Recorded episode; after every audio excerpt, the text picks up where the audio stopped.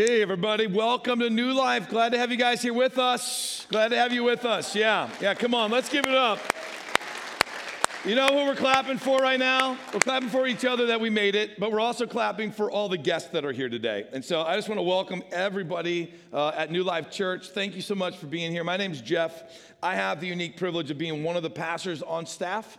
I serve in the lead pastor role, but we have an incredible team of people that are just amazing here at our church. And so I would encourage you, if you haven't met some of our other pastors, please take time to meet Dave. If you're at our North Platte campus right now, stick around afterwards and shake his hand. If you're here at our Kearney campus, then stick around and meet us, all right? And you'll be told more about those opportunities at the end of the service as well. But look, we're in the middle of a teaching series, and I've got a lot to cover, so we've just got to jump into this thing. How many of you guys have been here for the last couple of weeks of our flight series? All right, right on. It's just a real fun way of taking one occupation and one passion and showing you how many of the details of it can actually be correlated to Scripture and to God's Word. And I'm doing that for a few reasons. One, I'm using it kind of as a lens to look at God's Word through, but I'm also wanting to encourage you to take what you do that God's given you a passion for and what you do in an occupation with your own hands, and to also be looking at God's Word for how many of the principles that you do have to fit into God's Word so that work becomes worship. Passion becomes worship, so that worship isn't just something that's siloed to Sunday or just siloed to a moment when you spend with God and His Word or with prayer, but it becomes a part of your everyday.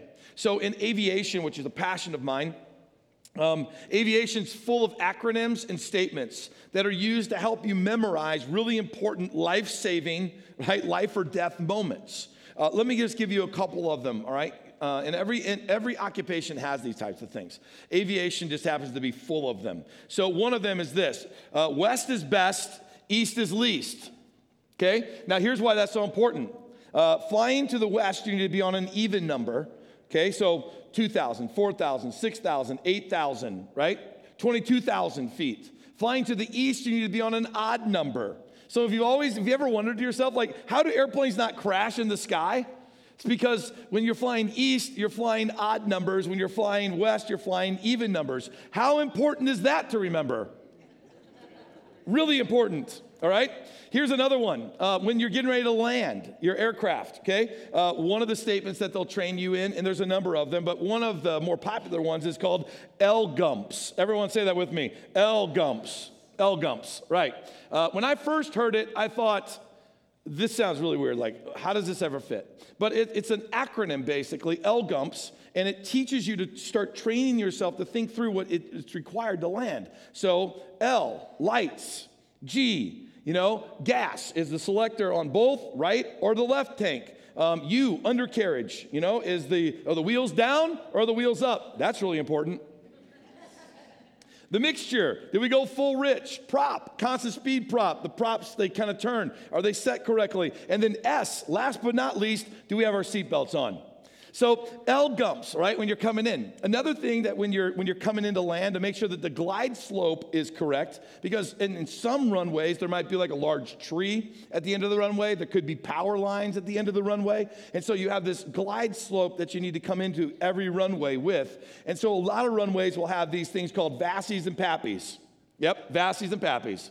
And they're little lights that sit, well, they're actually big lights, that sit next to the edge of the runway, and they're white, and they're red, okay? So here's the statement. White over white, fly all night. It means you're just going to miss the runway.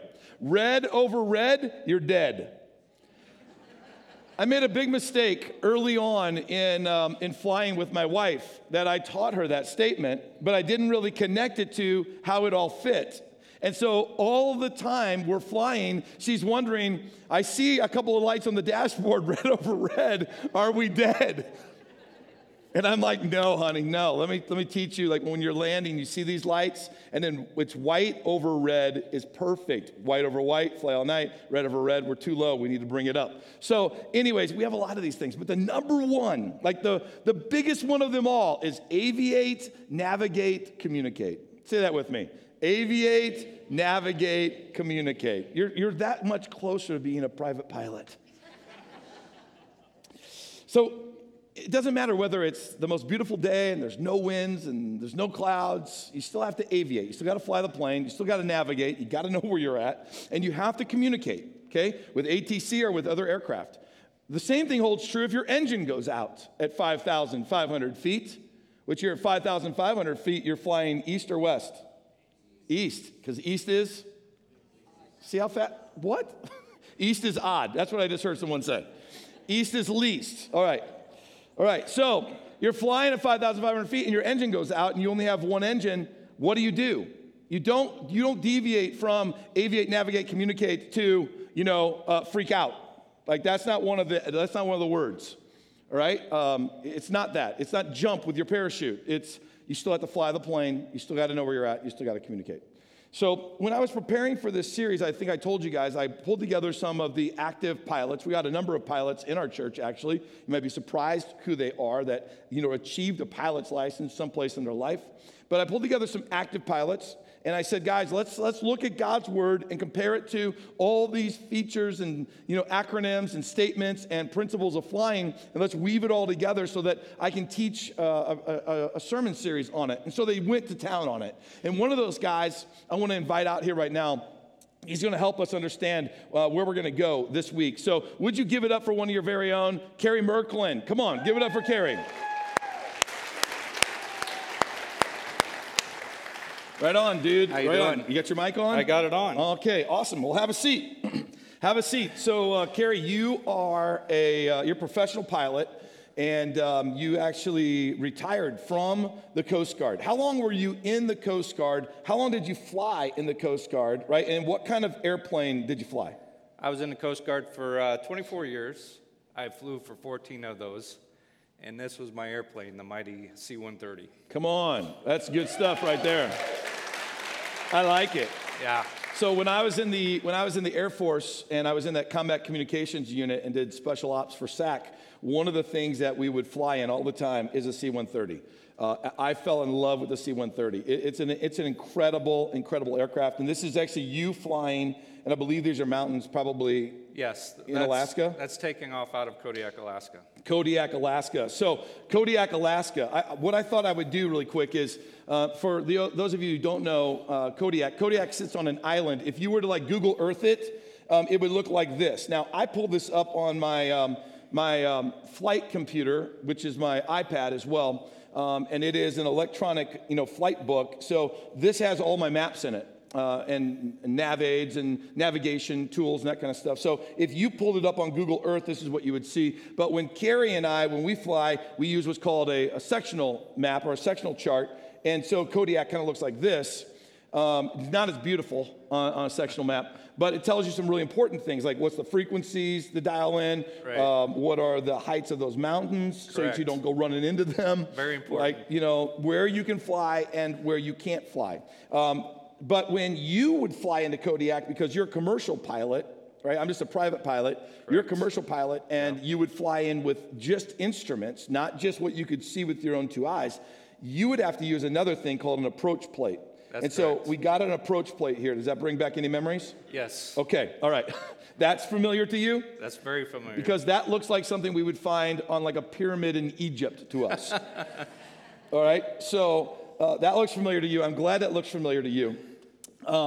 So to actually do this, you need some special instruments. That's correct. All right. So last week, if you guys remember, I talked about the six-pack and that I have a six-pack and that you can have a six-pack too. And we weren't talking about a six-pack of beer. We were talking about the spiritual six-pack. But in the aircraft, there is these instruments. And if you remember them, there was a airspeed indicator, an attitude indicator, an altitude indicator, a turn coordinator. There is a, directional gyro or a heading indicator, and then there's a vertical speed indicator. Well, to shoot this approach, which the layman's term is to land the airplane, right? You have to have another instrument, and that instrument is called a CDI, which that's is correct. A what? The CDI. Yes, that's this instrument right here. It basically tells you where you are in time and space based off of VOR, and that is our NavAids that we fly on. So this is a course deviation indicator is what it's what CDI stands for. Yeah, and so tell us a little bit about like the ring, and you know, we got these two identifiers here in the middle. So basically it's just like a compass. 0 is north, 180 south, 090's east, and west, 270. So you can take this knob and you can just spin it around to whatever course you want to be flying.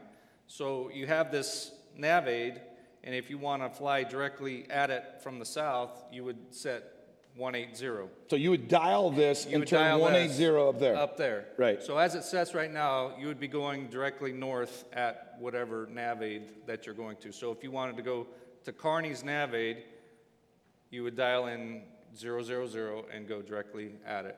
Okay, so we're going to learn how important this is to shoot that approach. Yes.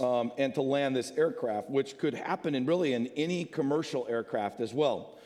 So if you've flown lately, like flight 237 from Denver to San Francisco, you know, in the plane, although they use a lot of other more updated instruments, these are the more analog style, but this kind of approach could still be used.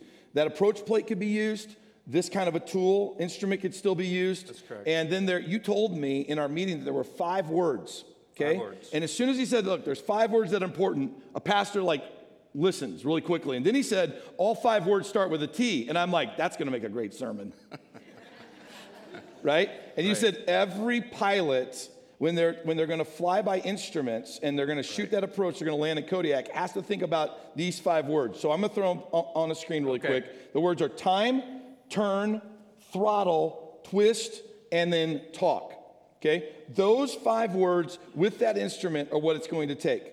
So here's what I want to do for everybody in this room. Let's go back to the approach plate, but let's zoom in on it a little bit, all right? And so let's just make it hypothetical. If you were flying from the north, right, and you wanted to land at this airport, which this is the airport here, and the air traffic controller told you to fly over this little pyramid in the sky, right called Walbach, how would you use the CDI, and how would you use those 5 words to make this a safe landing? Okay, well, first of all, to define where Walbach is, you have to tune in the VOR, which is located at Kodiak, and that's this guy right here in the middle.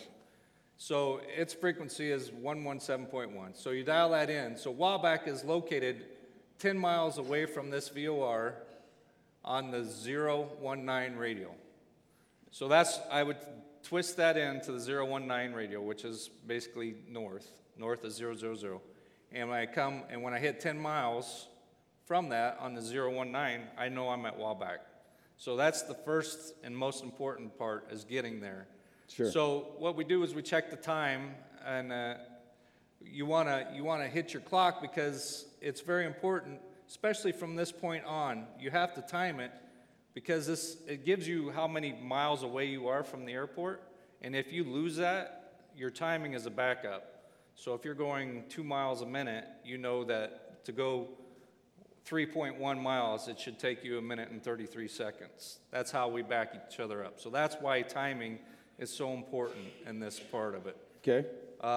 Turn. Obviously, if you go straight in here, these black lines, these bold black lines, are the only places that you're safe, that the FAA has established that you will be safe at these altitudes. So it says 1,600 feet, so you have to be at 1,600 feet flying on this line. If you go below that, you might hit a mountain. If you go off these lines, you might hit mountains, power poles, whatever. This is all ocean, so there's not a lot here in Kodiak. But anyway, that's why these are important. So we did the timing. Now we're going to turn. We're going to turn along this arc. And then we got the throttle. Turn, throttles. So when they clear you, they know these mountains are at 3,000 feet, and you have to be 2,000 feet above the mountains for safety. So you come in at 5,000 feet, and the throttles is, you got to get down to 1,600. So we pull the power back, we go from 5,000 down to 1,600 feet as we're on this line. Okay. So time, turn, throttles, and then twist. Right. So twist, you have to identify this line here. And that line is identified by the 237, which is almost west. 270 is west. We're landing on 26, so that makes sense. So 237 kind of brings us into an angle at the runway, but that's going to get us to the runway. So we dial that in on our CDI, our course deviation indicator. Right, so that device that was up here, we turn that little knob. We turn that to 237. And all that tells us is if we're on the 237, obviously we need to turn on it, but it's going to tell us if you're drifting a little bit left or right of that, and that needle will move left or right, and you want to keep it right in the center as you're flying down. Right, so you can't see a thing. You could be in the clouds. You're watching that instrument and you're watching that needle. You're keeping it right on the center, and if it's drifting one way or the other, you're making a course correction so that when you pop out of the clouds, you don't pop out right into a mountain. Right. Yeah, that's important. Yeah. That's important, Terry. Very, very important. That's kind of important a little. So, and then the last one is talking, and you always have to tell the controller where you're at and what you're doing, because they don't have a lot of radar coverage in Alaska, so they expect you to be at certain points. So if you tell them you're here, you'll say you're over the VOR at 1,600, and then that way they can clear you onto the common radio frequency for that airport. So you can talk, if there's anybody else in that area, you can talk to them and coordinate so you don't run into each other. Okay, so we're going to bring reality to this really, really quick. Okay. All right, so let's go away from this. Let's go to something that we can all understand. An actual picture of the Kodiak Airport. That's correct. All right, and we were lined up coming into this runway here. That's right? Correct. Okay. Yep. So at the end of that runway, doesn't look too good. No. Right, so let's get a little closer in. Short of the runway. Short of that runway doesn't look good either. Yeah. So short, you're in the water. Long, you just became a permanent statue. That's correct. Okay. So you're either swimming or you're a mountain goat, and neither one of them are very good. So the five, all right. So the five, those 5 words and that one instrument are critical. Very critical. So last but not least, before we let you go. All right, because you got multiple years flying in some crazy weather, right? Right. Did you ever have a life or death situation where those five T's and that CDI, they saved your, let's just use the word bacon, yes. Flying in to this kind of a runway? Right.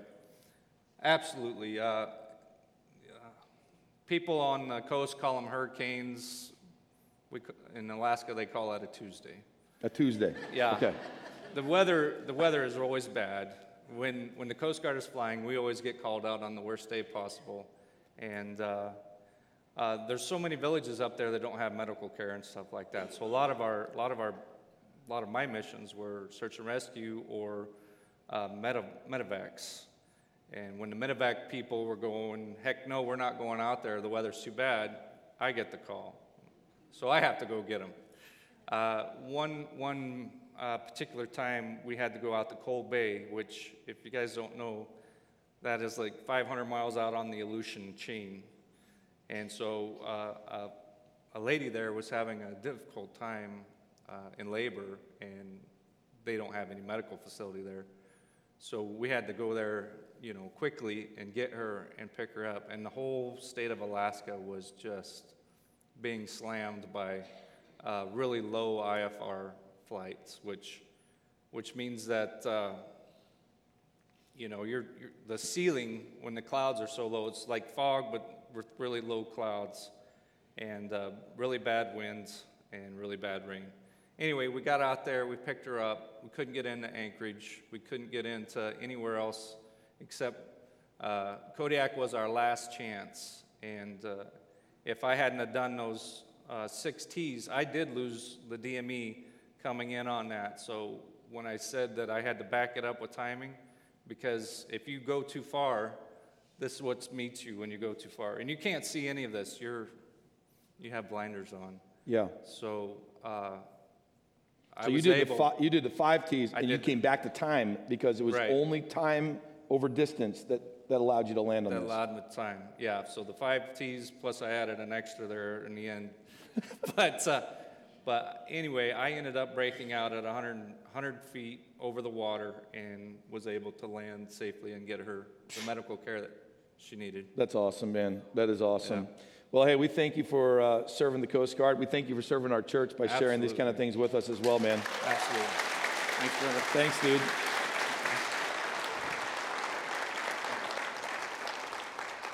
You don't get to talk to like Coast Guard guys, you know, very often. But man, there's some of the other stories he's told, just hearing them make you queasy on the inside.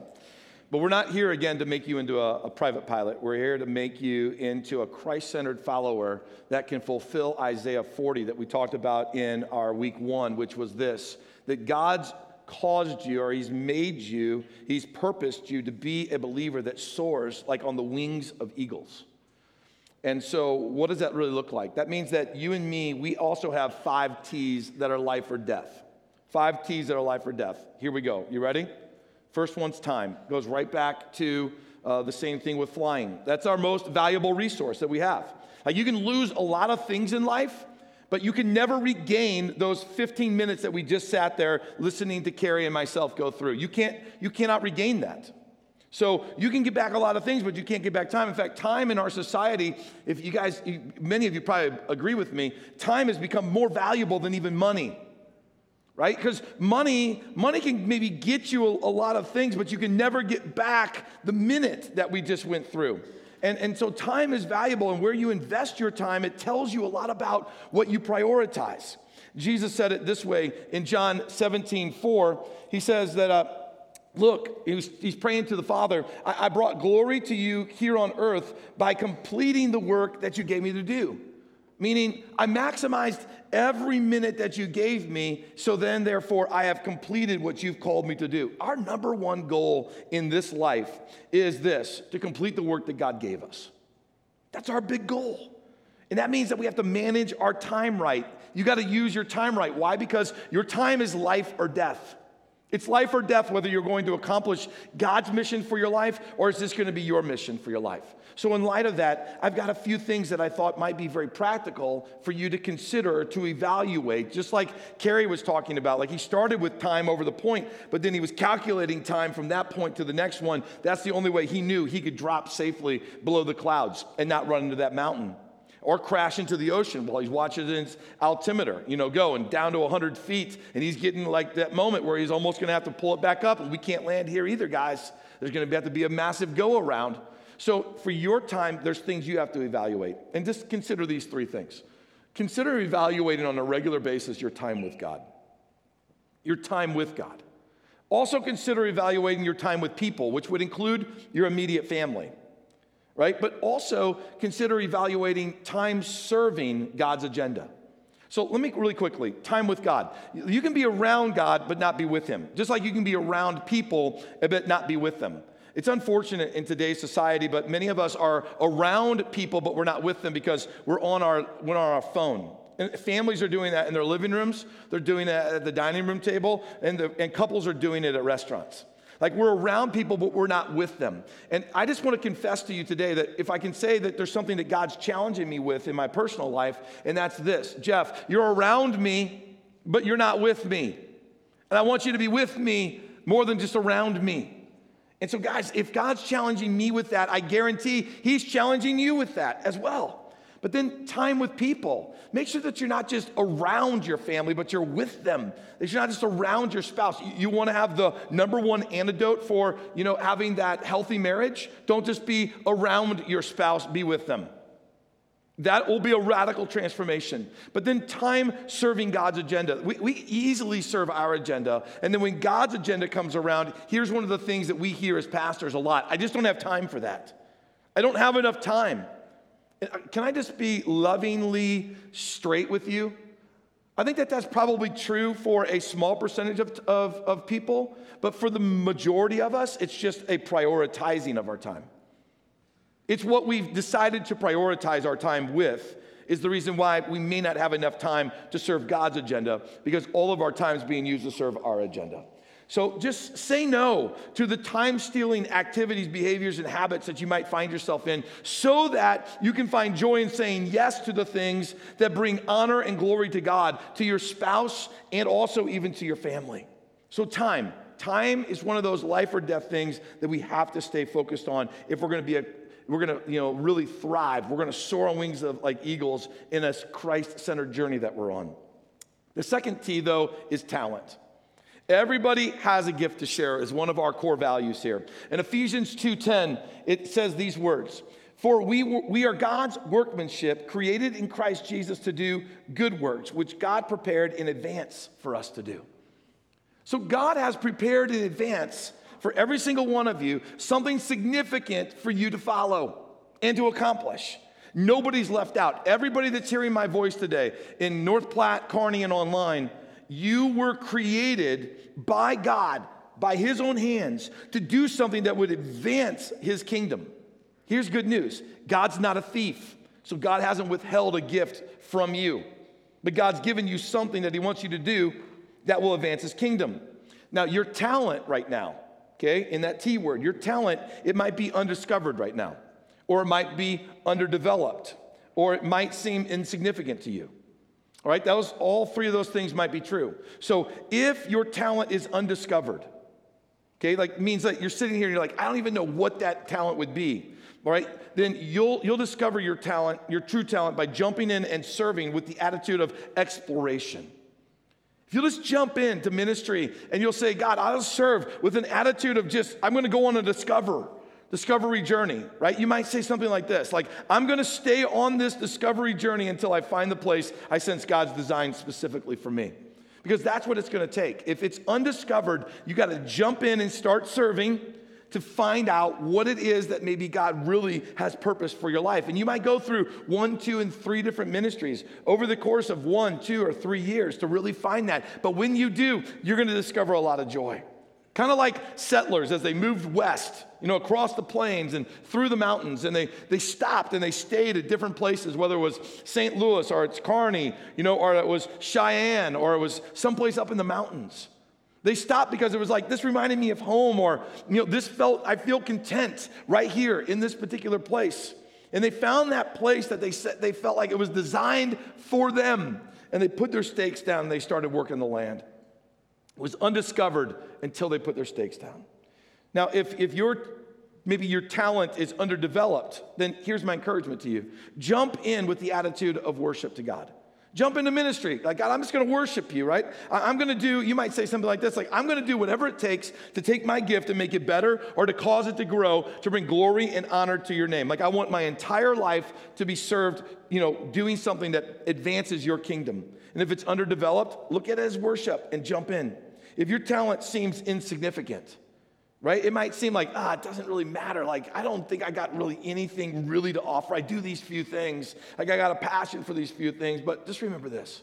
Many hands make the load light. And we need you. Just like that old poster from World War I and World War II where Uncle Sam's pointing his finger from the army and going, we need you. I just want to tell you right now, I need you. And I want you to think with me for a second, what would our church look like if every single person hearing my voice today was using their talent as a part of a ministry team here at our church? It would be incredible. Unstoppable church, meeting the needs of, you know, of those who walk in our doors and meeting the incredible needs of those who have never walked through our doors.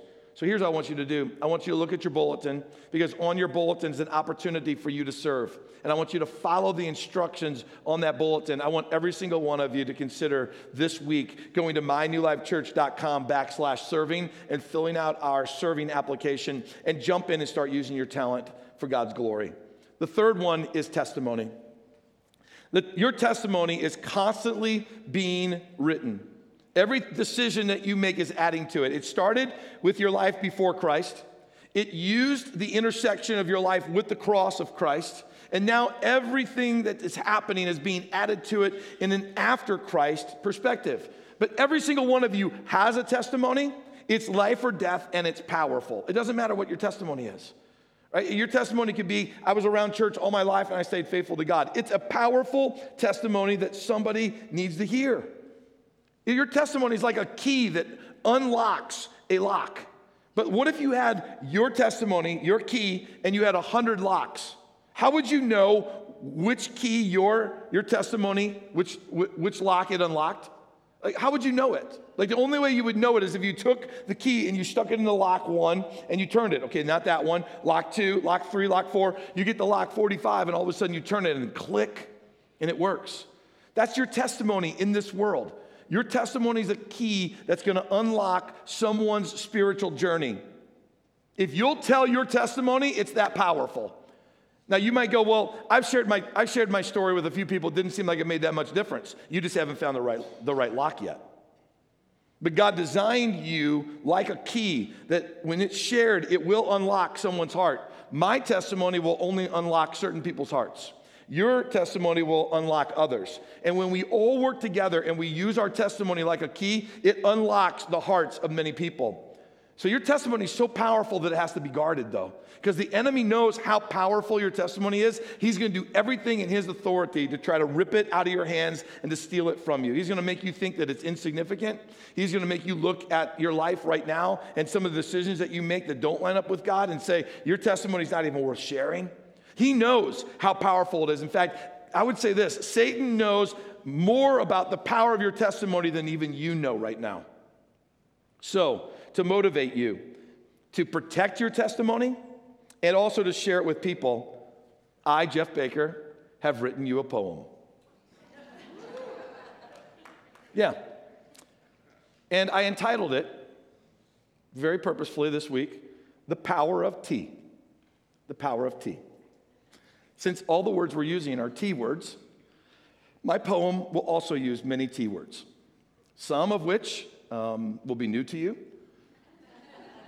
Others will be T words you have in your mind that I didn't use. I'm totally open to you emailing me afterwards, feedback on my poem for you. I would love to hear some of your additional T words that maybe should be added. So on that note, this is to inspire you, to protect, and to share your testimony. Be mindful of the tempting from our enemy, or it will tarnish your testimony.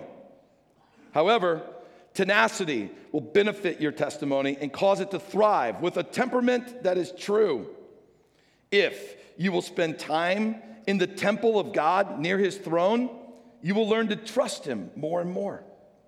Let your heart burn like a torch for God, not small like a tamed twinkle that could be covered by a thimble. That's pretty good. I was just going to say. It only gets better from here, though. Take hold of the strength given through the Holy Spirit. It's like a tugboat with torque that can move things bigger than you can think of. Twist, turn, or trample on the temptation the enemy tosses before you, and telegraph to the world the truth of Jesus with your talent, talk, and time. Telling your story is a tremendous way of tethering yourself to Christ while thawing the heart of those who have traveled far from God. The telltale sign of the believer is heard in their testimony, and when the truth is told of how God tore through their walls, it will tear through the terrible, torturing trap the enemy has tried to tell since the beginning of time. So, thank the Lord for thwarting his plan and for the transformation brought through the transporting of Jesus to this world. This truth has been put on trial and been found to be trustworthy. Don't trade it for anything, but treat it like a treasure and take it with you everywhere. The end. Come on.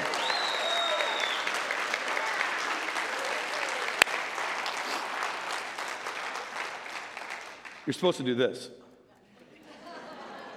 I can tell you guys haven't been to many, poem coffee shop things. Truth be told, I've never been to one, so that might be the first poem I've ever written. I'm not really sure it qualifies as a poem, but I don't really care because this is my sermon. See what I'm saying? But I did all of that just to have a fun moment to remind you, though, that your testimony has to be shared. It's life or death for somebody. And that's what Revelations 12:11 tells us. It says that your testimony, when shared from a Christ-centered perspective, it conquers the enemy. It collapses his plan. So the last two, tithe. We believe here at our church that you cannot outgive God. And we want to encourage you to honor God with your tithe, because where your money goes, it tells us a lot about where your heart is at. That means it tells you. And Jesus said this when he was talking about money, because you cannot serve two masters. So he used this scripture in Luke 16. He said, no one can serve two masters, for you will hate one and you'll love the other. You'll be devoted to one and you'll despise the other. What was he talking about? You cannot serve both God and money. You can't have two masters. You can't be thriving, after money and thrive after God. So at New Life, here's what we believe. It all belongs to God. 100% belongs to God. So we give God the first 10%, and not out of like obligation, but more out of worship. We give it to him because it belonged to him. So we give that back to him. And then the 90% we manage. And let me just say this to you. If you will trust God with the first 10%, this is a concrete statement. It comes straight from God's word. God will help you manage the other 90% better than you could have managed the 100%. Amen. That's what will happen every single time. And I'm not trying to get your money. I'm not trying to get it for our church. Here's what I'm trying to drive home with this word, why tithe is life or death. It's because I want you to live a blessed life. I want you to live a blessed life. Here's what 2 Corinthians has to say about that blessed life. It says, remember this. Farmer who plants only a few seeds will get a what? Small crop. But the one who plants generously will get a generous crop. You must each decide in your heart how much to give, and don't give reluctantly or in response, to pressure, for God loves a person who gives cheerfully. And God will generously provide all you need. Then you will always have everything that you need and plenty left over to share it with others. It's miraculous. It's like the more you honor God with your finances, the more he blesses you. The more you invest into God's kingdom, the more he uses you to be a part of his blessing. Like, it's life or death. God's saying it's life or death for you, and when you give, it's life or death as it gets invested into his kingdom to bless others. So tithe, it's a life or death, T. And the last one is talk, just like the flight. We believe that here at New Life that seekers find God. So talking to God is life or death for a Christ-centered journey. And the more you talk to God every single day, the more your heart turns towards him, the more you want to follow him. In fact, Paul even encouraged us to do one thing. He said, I'm going to take it to another level. Talk to God without ceasing. He actually said it this way in 1 Thessalonians. Always be joyful. Never stop praying. Be thankful in all circumstances, for this is God's will for you who belong to Christ Jesus. It's like he gave us many things to pray to God with. He goes, be thankful. Thank God for a lot of things. Be joyful. You can be joyful about all kinds of things. But it's basically talking to God. And you guys understand, right? Talking is not just a one-way thing. Talking is a both and. It goes back and forth. So make God a normal part of your daily conversation, which, by the way, can you ever talk to God too much? No, of course not. You can never talk to God too much. So these 5 T's are life and death for your spiritual journey. Just like those 5 T's are life or death for every flight you get on commercially, or the flight that you may have taken, with Cary, if you were that sick child. Those 5 T's saved her life. These 5 T's lived out in your life, they're going to save your life, and they're going to save someone else's life. So here's the big thing I want you to do in this response time today. Ask God during this response time, where is he working at in your life? And then just ask him, God, how can I join you? Why don't you stand with me? Let's pray. Lord, thank you for the story that we heard from Cary. That's inspiring. It reminds us that there are people on this earth that are willing to risk their lives to save others, just like you gave up your life to save us. Lord, these 5 T's, we may have had fun with them today, but they're critical for our life. And it's like we can't just settle for 4 of them or 2 of them. It's like we need all of them at work in our life. And so, Lord, for those that this message stood out to them, but they weren't unable to take notes, I pray you would remind them to go back and listen to this message again online and just let it soak into their spirit. So, Lord, that we could be the Christ-centered followers that you called us to be, so that we could accomplish what you put us here on this earth. May we use our time, talent, our testimony. May we use our talk before you.